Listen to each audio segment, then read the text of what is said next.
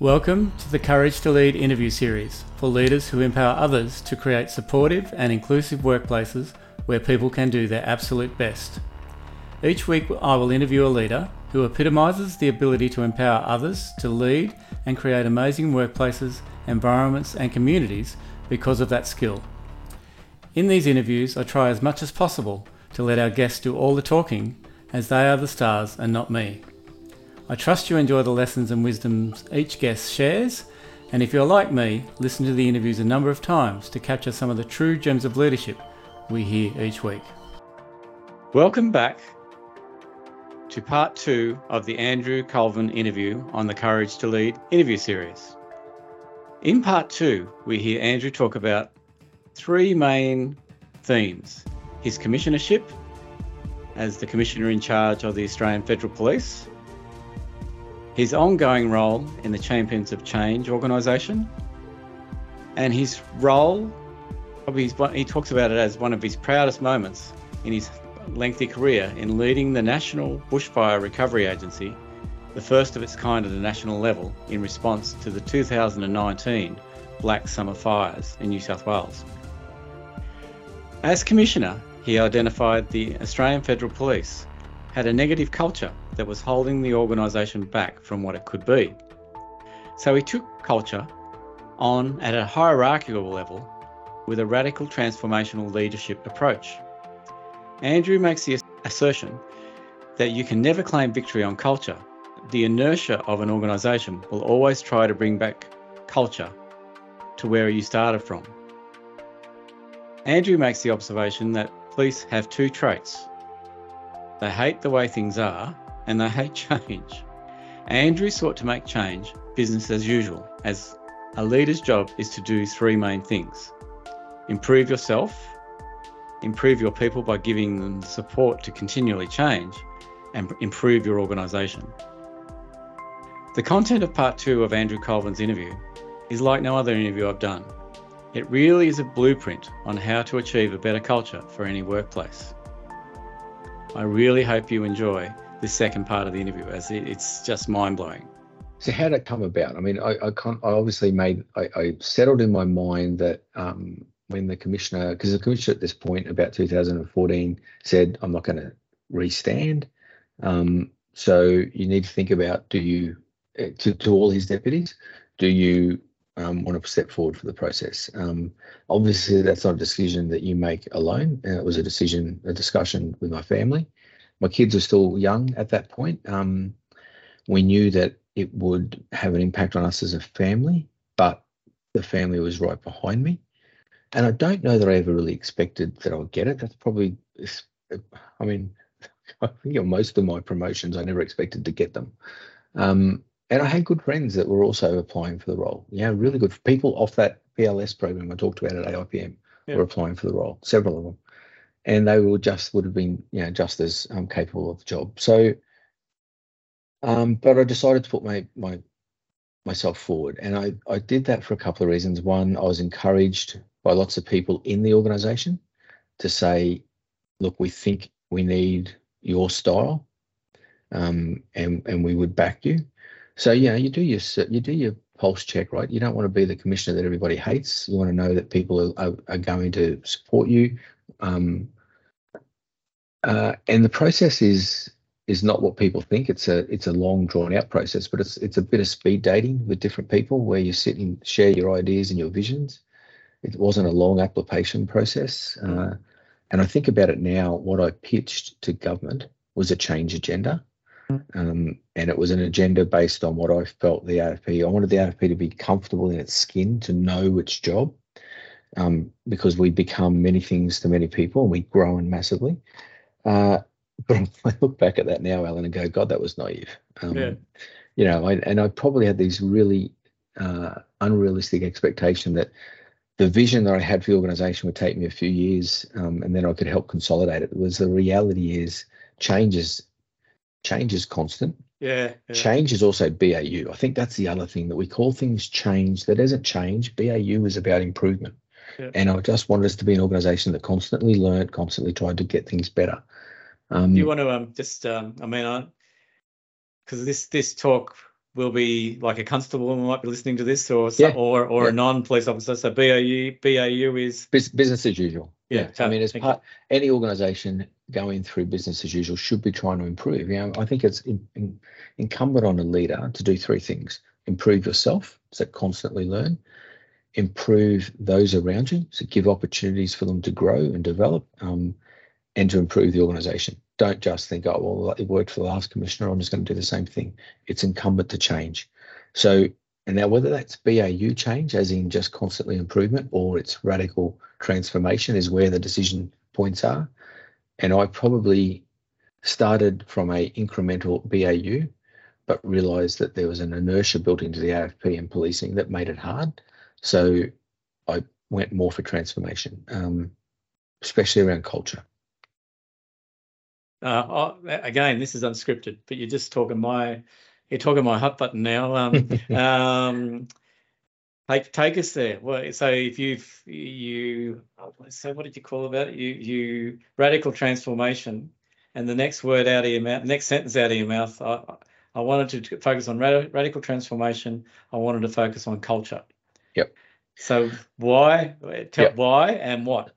Please. So I, I, didn't I didn't embark on commissioner wanting to take on culture. Uh, others will will probably be surprised to hear that, but I, I wanted to change. I wanted the organization to be comfortable in its skin and to be the best organization it could be. But what I started to realize is that we had some culture that was holding us back. I didn't know what that culture was, but I wanted to explore it and I wanted to be, I was prepared to be vulnerable enough to test it, right? So because I've been in the organization for a long time, I was naive to things, things that happened around me. And I remember going home to my wife at one point who'd left the organization after about 20 years and saying, Oh, well, actually, no, what I did first was I went back to my executive and I said, I've, I've been told from externals that we have a culture problem. I've been in this organization 25 years. I don't quite understand it. Um, and, and, you know, the executive are like, well, we're not sure, boss, what it is, um, but we're on the journey with you, so let's explore it. So I made it permissible for people to come and talk to me. And probably deep down thinking who's going to come and knock on the commissioner's door and sit on my couch and tell me their story? But they did. They they did in numbers. And they gave me a view of their journey in the AFP that had not been my journey. Yeah. Uh, and and that shocked me to my core. It's from people who I knew very well some in particular um, who had been who had experiences that I was like, my God, why didn't you do something about that? Why didn't you say something? Yeah. And they're like, you don't realize what it's like for a big portion of this organization. So I remember going home my dad and my wife and saying, oh, I'm hearing all this. And she just looked at me and she said, you're an idiot. you know, you, you, I, I was in the organization with you for 20 years. Did you not see the challenges, the different journey, the different things that I dealt with that you just didn't deal with? You didn't have to. And that so that that made me a little bit angry, to be honest, Alan. I thought, hang on, I don't want to be the commissioner of an organisation that's got these deep secrets that yeah that, that everyone's experience isn't equal. I wasn't naive; no one's experience is ever going to be equal. But I just thought, hang on, we've got a carpet here, and we just keep sweeping stuff under.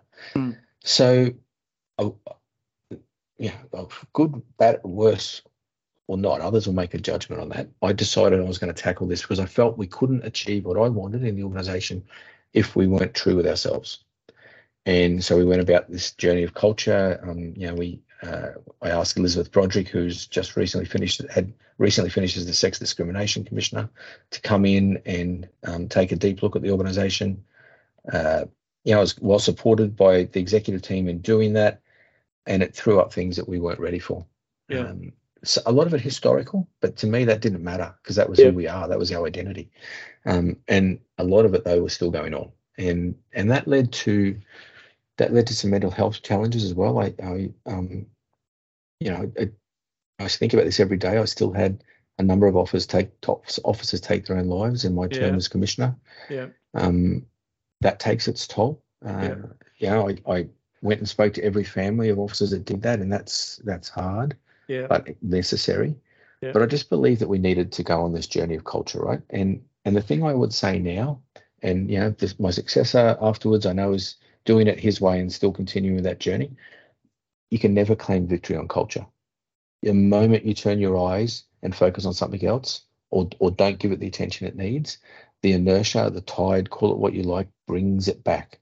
And policing is particularly bad for that. Yeah, I joke all the time. There's two things that you can be you can take to the bank about police officers. They hate the way things are, and they detest change. And that's that's just reality, right? So you've got to work with that and bring people on the journey with you. Um, can you um, that, can you uh, like I love where you're taking us, and, and, there's so many different rabbit hole rabbit warrens we could go down. We're at an hour and 25 or, already, so if you've got time to keep on going, I'd like to keep on going um, because there's there's so much more to your story after your commissionership. Um, what did you do to take on culture? That you know, what, what were you probably your first three things that you decided to change that maybe you're most satisfied with um, so yes. I tried to break the hierarchy. Um, if I'm honest, I wanted to I wanted to give voice to people in the organisation who wouldn't necessarily have traditionally had a voice. And organisations like police, the military, in fact, the public service is very hierarchical, really hugely hierarchical, right? So you can be sitting at the top of that tree as a deputy or a commissioner or even assistant commissioner, and you can be quite naive and shielded from the reality. So I tried to break that. I wanted to give a voice to people who were um, experiencing something different in the organisation to me. That made my executive at times uncomfortable because I, I did a lot of forums with constables around the around the country where, you know, to this day I'm proud of the fact that they trusted me to give me their version of events and their stories. Um, did everything change as a result of them telling me what their experiences is? No, but we tried. Um, but I also tried to shake up uh, yeah, I introduced targets. Yeah, a dirty word in policing. Um, to be quite honest with you, Alan, if I could have, I would have introduced quotas. Um, yep. Because I'm, I'm a firm believer that targets gives you an opportunity to, to weasel out from underneath them. Uh, I tried to change our recruiting practices. I tried to change the experiences of women and and other vulnerable groups in the organisation. Uh, I tried to change the way policing went about how we thought about this. So traditionally, we're a, we're a punitive organization. That's what we do, right? So we someone brings a complaint forward, has the courage to come forward and say, "I've been treated poorly." They then lose control of the process. It goes off into professional standards or internal investigations, and and they're re-victimized time and time again while they go through the process. We see it, we see it outside policing, and we changed our practices with um, family and domestic violences, with sexual assaults. We changed how we dealt with that in the courts and how we dealt with victims but we were still doing it the same old way internally. Yeah. So I tried to introduce processes where the victim had control um, and they could be free to come and tell their story. Uh, yeah, so I just wanted to shake that up a little bit. I wanted to get more diverse voices at our top table. Um, I remember one of the things that we did that um, rightly probably was changed very quickly after I left, but um, we introduced blind applications in the process because I wanted the organization to realize how much um, subconscious bias that we had. A, a recruit, uh, one of my key recruiters said to me once when he had a, you know, we'd had a long chat and he had a moment of realization. He said, "You know what, boss? Every time I get up in the morning and I'm going to go and do recruitment panels or promotion panels, I look in the mirror and I say I'll have two more of those." And and I said that's the whole problem. We're just promoting like for like. We're bringing yeah. through like for like. We think no one can do my job unless they've had my experience. So yeah. I wanted to change that. I wanted to shake that up. Um, did I get it right? No. Um, did it? Did did we make changes? Yes. Uh, is it a journey? Yep. And will it take time? Absolutely. Well, uh, uh, there's not many. You're probably the first actually I've ever heard had the you know I, I, you see you might see it as a team leader um, or you might see it as, so as a sergeant level in if uh, in the police. You might see it at an inspector level but I don't think I've ever seen um, it at a at, at, a CEO level to to have a go at it. So it's, it's so it's such a beautiful um, story to hear that it is possible um, and and to have well, it's possible it to have a go at it. Like yeah, um, you know yeah. I, I think the AFP I, the AFP I left is a better organisation than the one that I joined, certainly, and better than the one that I took over. And I think it's continued to improve, and, and, and it needs to, and it will continue to. I, by no means do I say that I got it right on every occasion, um, and then everything was perfect. Yeah, far from it. I like, and I like what you said. Um, uh, you can never claim victory on culture. Uh, uh, the inertia tide brings it back. And there's um, you make me think. You know, when you talk about Harvard, there's a uh, Peter Drucker. Did he he yep, went through Peter Harvard? Drucker. So so yep. so he one of his famous quotes is um, culture uh, eats strategy for breakfast. Yeah, um, that's true. Yeah, yeah, and that's you can have the greatest strategy in the world, um, greatest strategy in the world, but if you don't have the culture to implement it, if your force isn't ready for change, if your people aren't subscribed to it, I um, I in in my exit from the police, I did a um a, a speech um where I talked about change, and and this is one of the things I got wrong. I think you can break any organization down into four groups. 30% roughly yeah, give or take, 30% will be on board with the change you want to make. They'll believe it, they'll intuitively understand it, and they're ready to change. There's another 30% who could be like that first 30%, but you just need to spend more time in the why. You need to explain it to them. Why do they need to do something different? Why do they need to make themselves uncomfortable? But that's okay, they'll do it. That's another 30. Then there's 30% who are largely agnostic they're good workers. They're probably your best workers. They just want to come to work, do their job, go home, and they don't. Uh, their life doesn't revolve around their job. So the change is irrelevant for them so long as it doesn't detrimentally affect them. Yeah. And then there's ten percent that it doesn't matter what you say, what you do, they will they will resist that change. I focused on that ten percent, Alan. I spent too much energy and time thinking if I can understand why we need to change. I've been in this organization 25 years these are people I know, some of them. Surely yeah. I can convince them. I can bring them on. So I spent my time focused on the 10% when I should have been focused on that second 30%. Yeah. Because then I would have had 60% and and the change happens when you got that many. Um, I it wasn't until later in my term as commissioner that I realized I've, I've wasted too much energy on the naysayers. It wouldn't matter what I do, they're not going to agree. And I started to get back to the why. And I say it to everybody now when I talk about change. Um, when you think you are sick of hearing your messages, that's probably when people are starting to hear them. So keep going. Just wow. you can't say it enough. Just stay in the why. Wow, wow, that's really like one of the questions. Uh, you, I think you just answered one of the last questions I asked in an interview. So I'm really conscious of um, our time, and and we could we could drill down on your commissionership a lot, but I think you just gave us a taste of why you are different, um, and why why your CV goes on to explain some of the things that you do next. So um, do you want to take us to uh, the Bushfire Agency? Yeah. Pardon? The Bushfire Agency. Bushfire Agency, and then you also have the other one, um, the cha- the change, the champion of ah, change. Uh, champions of change. Yeah, well, that, yeah. that, the champions of change is something that came about as my term as commissioner. I I became um, a strong and vocal advocate for change around gender inclusion, intersectionality. Um, partly because I was on a journey of learning this myself, and I felt that there's many others out there like me that probably are ignorant to the reality. So that's become a core part of who I am. I mean, in many in many ways, people look back on my term as commissioner, they see culture, they see gender. I'd like to be also remembered for the operational things we did. Terrorism was a big part of my my time as commissioner, and we did some amazing work in that space.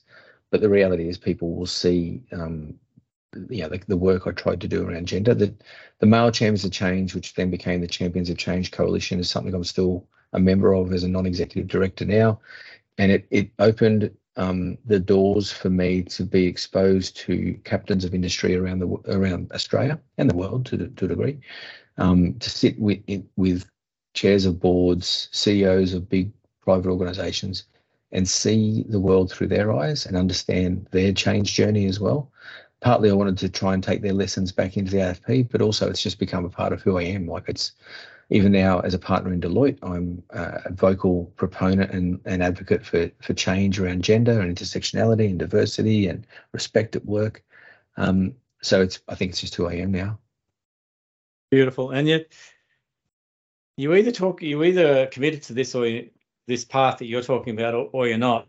Um, hmm. and it's so refreshing to hear someone at your level like um, I think through our working careers, we have a there's something that that we're passionate about, and there's our hot button. So your hot button is culture um, yep. and, and gender. But what I love about your story, it then goes on to continue pursuit of that. It, it didn't stop yep. at, no. at your commissionership. So beautiful. No, and, and look, mate, I don't want to bore your listeners, but um, maybe you know two or three minutes just quickly to tell you the story of the National Bushfire Recovery Agency. Everyone will remember 2019-20, the Black Summer fires. Um, I like every like many people, I was down the coast. I was watching this unfold around me. I'd left policing three months before. If I'm honest, I was wondering what the hell I'm going to do next, and, mm. and thinking my phone's not ringing as much as I thought it might.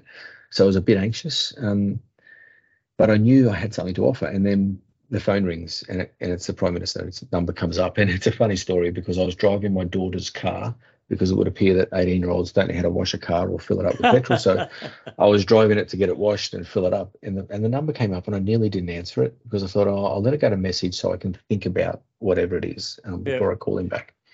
Anyway, I answered it and he said, Andrew, you know, we, we need um, to do something different uh, with this response. Uh, we've got a, a, way forward that we did with the North Queensland um, monsoon trough. That you know, remember that big wet in yeah. 2019. I'd like you to lead the recovery. I said, PM, I'd be honoured. Um, and then I rang my wife after that and said, Oh, you know how I was a bit anxious about what I was going to do next? I'm yeah. not anxious anymore. I got a job. Um, she wasn't super happy yeah. uh, because the last thing she wanted me to do was go back into government. And, and you know, I, I was tired and I was a little bit broken at the end of my time. She wanted me to to do something that allowed me to, to come back together. But this, at the end of the day, this was the perfect job for me because I was able to use everything I'd learnt in policing. I was able to use what I felt I was good at, which is engagement and and connection with community, and build an agency from scratch. So you know, January the sixth, I had one person. We built that agency up over the course of the following months to you know well over hundred people, you know, thirty odd agencies seconded people in, and I and as well as wanting to do good things for the community. My whole focus was how do we help the communities so I spent a lot of time out on the ground, which I was incredibly grateful for. The other thing I did, though, and we did as a leadership team in the agency, was to say, all right, we've got two ways to do this. We can just be like every other government agency um, and, and focus on process and bureaucracy, or we can just try and shake it up and focus on outcomes. And I cared, do you recall I said earlier, I think if you focus on the how, the what becomes easy. So I didn't, you know, I didn't worry about strategic plans. I didn't worry about things like that. I just said, here is how these are the behaviours that we are going to exhibit as an agency, and this is what I want us to be known for when we're out there doing our work. And it engendered a, a culture in the NBRA that I'm proud of, um, that people still talk to me about today, that we still get together and discuss, um, you know, what we created. Ultimately, it led to the creation of something bigger and better in the Commonwealth, which I'm, I'm proud of. And it was the you know I, I, had a long policing career of 30 years. You've had a longer one but 30 years was my career. It was 18 months. It was the most impactful 18 months of my public service life. Wow. That's huge. Um talk uh, like you're you're obviously uh like you've you're, you're finishing this interview just as enthused as as at the start and you're talking about this period of your life so t- tell us about um some of the say two things out of the I think you call it the NBRA, the National Bushfire Response Agency, Recovery Agency, Recovery yeah. Agency. Um, give us two things out of that that you're most proud of, and how did they come about?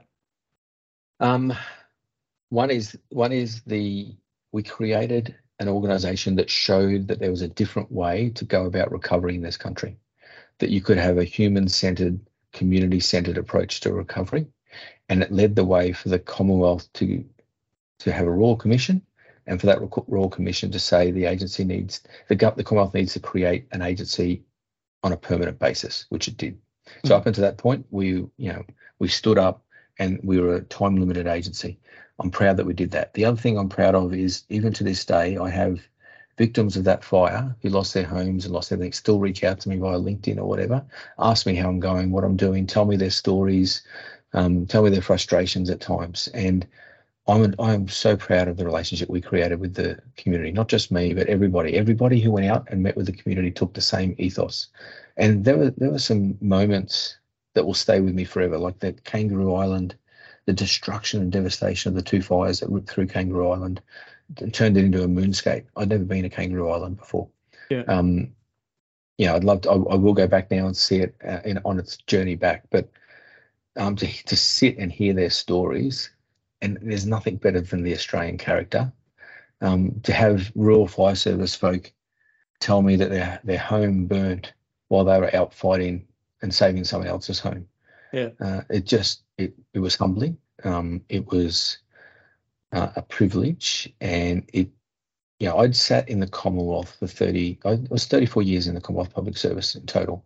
Um, I'd sat at 30,000 feet in the Commonwealth where you pull big levers, taxation, defence, welfare payments.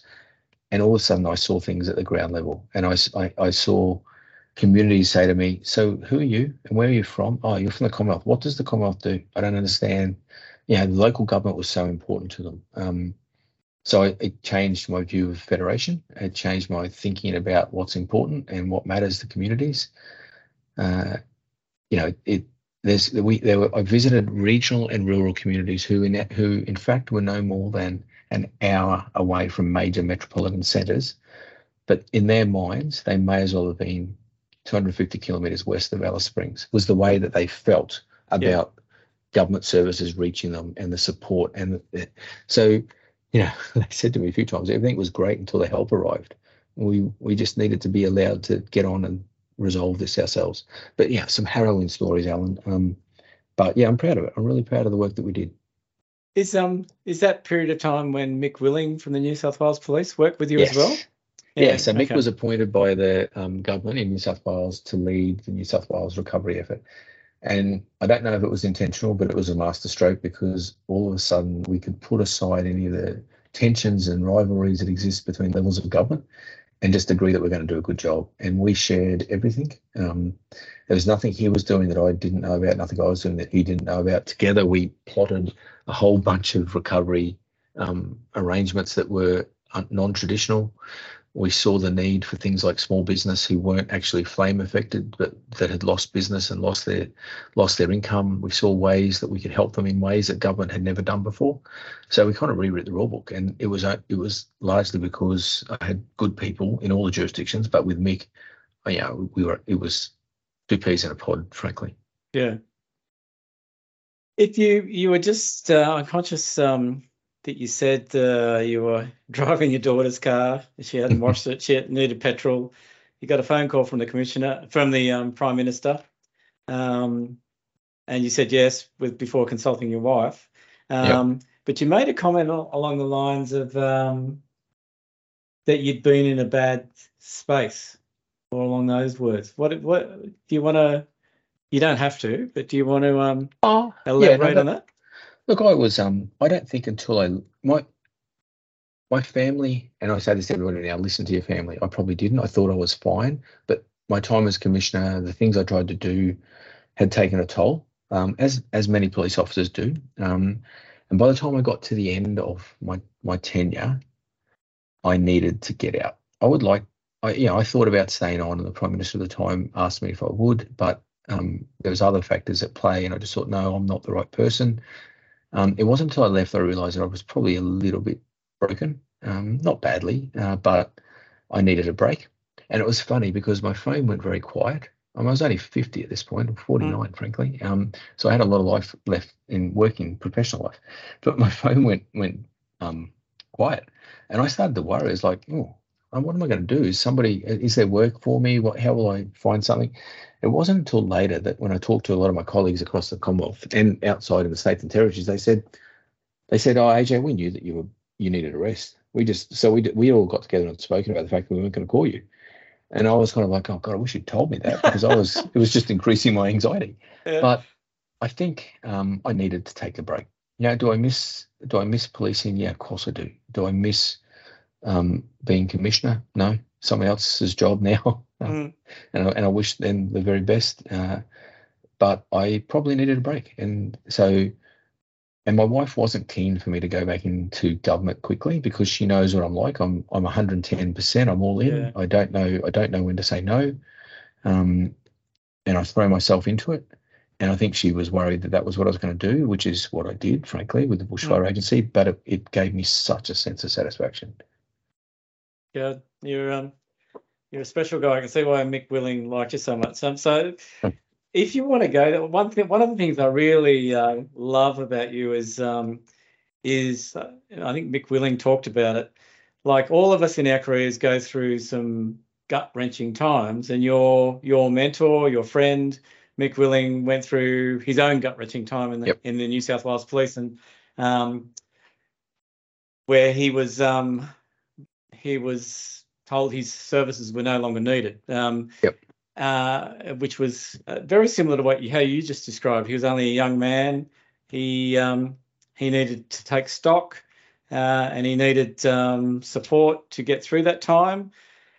But one of the things I think Mick talked about is that you reached out to him um, and Mm. supported him. Um, do you want to talk about that? Yeah, uh, yeah, I think it's what any friend would do, right? Um, I remember a phone call. Mick gave me a phone call to start with and said, "AJ, I've got some news for you. I've essentially been told don't come Monday." Now I was floored by that. Um, but but I, you know, full respect to Karen and everybody. That the, at this level, these decisions aren't personal. Um, they're just they're just the decisions that need to get made, you know, for a variety of reasons. And I didn't know what those reasons were. But what I wanted to focus on was Mick and and Yeah. make him realise that while his his um, identity had been wrapped around policing and probably senior policing, that there was another Mick Willing identity that was just waiting to come out. And we just needed to find what that was and give him the opportunity to grow and explore it. So that's what we talked about. You know, I tried not to focus on, um, you know, to move him out of that space of being disgruntled and angry and just go, right, mate, what are we going to do next? You know, because I was in the same spot, you know, I, Yeah. I, I was struggling to work out what I wanted to do next. And I, you know, to me, it was a challenge. Can we be different? Can is what we've learned as a senior police relevant? Is it usable somewhere else? Um, so we focused on that, and yeah, we talked a lot, and we probably, I wouldn't, um, you know, mostly it was just chatting, to be honest, um, and a voice, um, you know, a bit of a mirror to reflect things back to him, and and to make him realise that there's more things in policing. That's beautiful, and I really like. Um, I th- uh, I have the the belief myself is we with support we can get through anything. Yeah, um, absolutely. Pretty well we can achieve without support. It's it's despair. so um, Yeah, so um, I, I I think it says so much about you. Like it's such a, a probably a public thing. Um, but Andrew Colvin still reached out to his mate uh, and and helped him through navigate the next Yeah. chapter in his life. So that's pretty special. Um, I think we're pretty well there. Uh, you're you're you've you've talked about the probably one of the you you've you've you're quite proud of your attention to the culture and the gender in the new in the uh, Australian Federal Police, then the National Bushfire Prevention Agency. Prevention Recovery Agency, Agency. Recovery Recovery. Recovery Agency um, is probably one of the highlights that you're you you you're most proud of. And and it's interesting all the other things in your career that happened up until that you you where you come to with that. Um, where do you want to take us now? Like I think we're at the pretty well at the end of the interview. Um, what do you say to anyone listening to this? Like, um, and that could be as as I described, it could be the 30 year veteran in a in a, Yep. In a in an organisation, not necessarily a policing organisation that thinks they've got another 10 years left. Yep. Um, or you could be talking to someone that's just starting out. What would your what would your say three gems of um, advice be to future leaders? So I'd say find way to find a way to have fun. You're going to be doing it for a long time, so find a way to enjoy what you do. And if you if you're struggling to find a way to enjoy what you do, then think about whether it's you're doing the right thing. Mhm. I would say it doesn't matter what level you are. You could be the most junior recruit at the Goulburn Police Academy or wherever. You are a leader. It's contextual. You know, you you are a leader and see yourself as a leader. You can shape and influence what happens around you. And as you move through your career, that context will change, but your leadership style will evolve. So don't think that it's everybody else's problem. Take ownership, be a leader. Uh, and then the last one, you know, you sum up some of the things I said I'm proud of. I guess the reality is I'm proud that I didn't take the easy path. I always was that person that said, okay, I'll, I'll try and do that. I don't know much about proceeds of crime legislation, but we, we need to do something. I'll, I'll step forward into that. I don't, I'm not going to be the commissioner that has this deep secret that our organization's got some, some terrible practices. You know, I, I leaned into the, to the terrorism issue um, multiple times throughout my career. Uh, I, I think all that comes down in my mind to I'm proud that I didn't accept the status quo. And I don't, and that would be my advice. My third piece is just because it's always been done that way doesn't mean it always has to be done that way. Look to improve. Look, improve yourself, improve those people around you, improve your position in life. Um, and that doesn't mean be a go getter, it doesn't mean climb over the top of people. I never sought rank, I never sought status. I couldn't care less about those things. I sought to influence. So focus on your influence. Wow. I'm not gonna I'm not gonna even summarize that. That's beautiful, Andrew. um I I really thank you for coming on the show. Like this has been I think Mick Willing was about number th- third interview in the, in this series, so that's back in August, September 2021, and you indicated at that time Yeah, you would no, like you you would like to come on the show, but it just shows the level of um, uh, what you have on your plate now. So thank you for coming onto the show.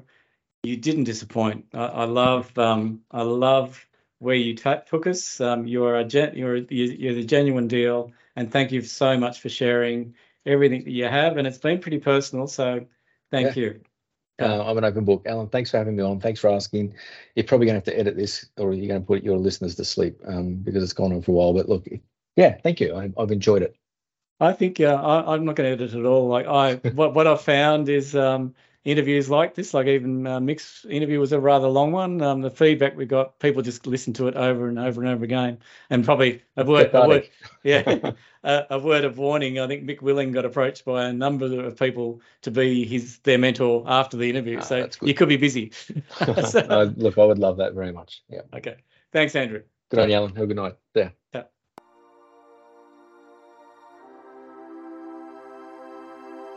All I can say is wow.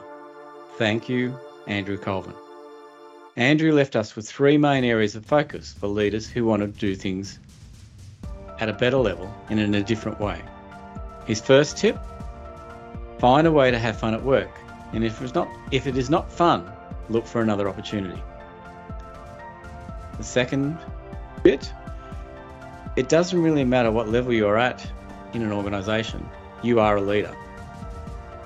You influence a better environment where you're at, and over time, your leadership style and skills will evolve.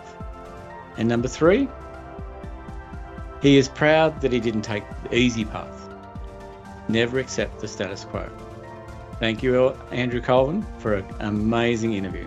And thank you, listeners. Until next time, we'll see you in a fortnight.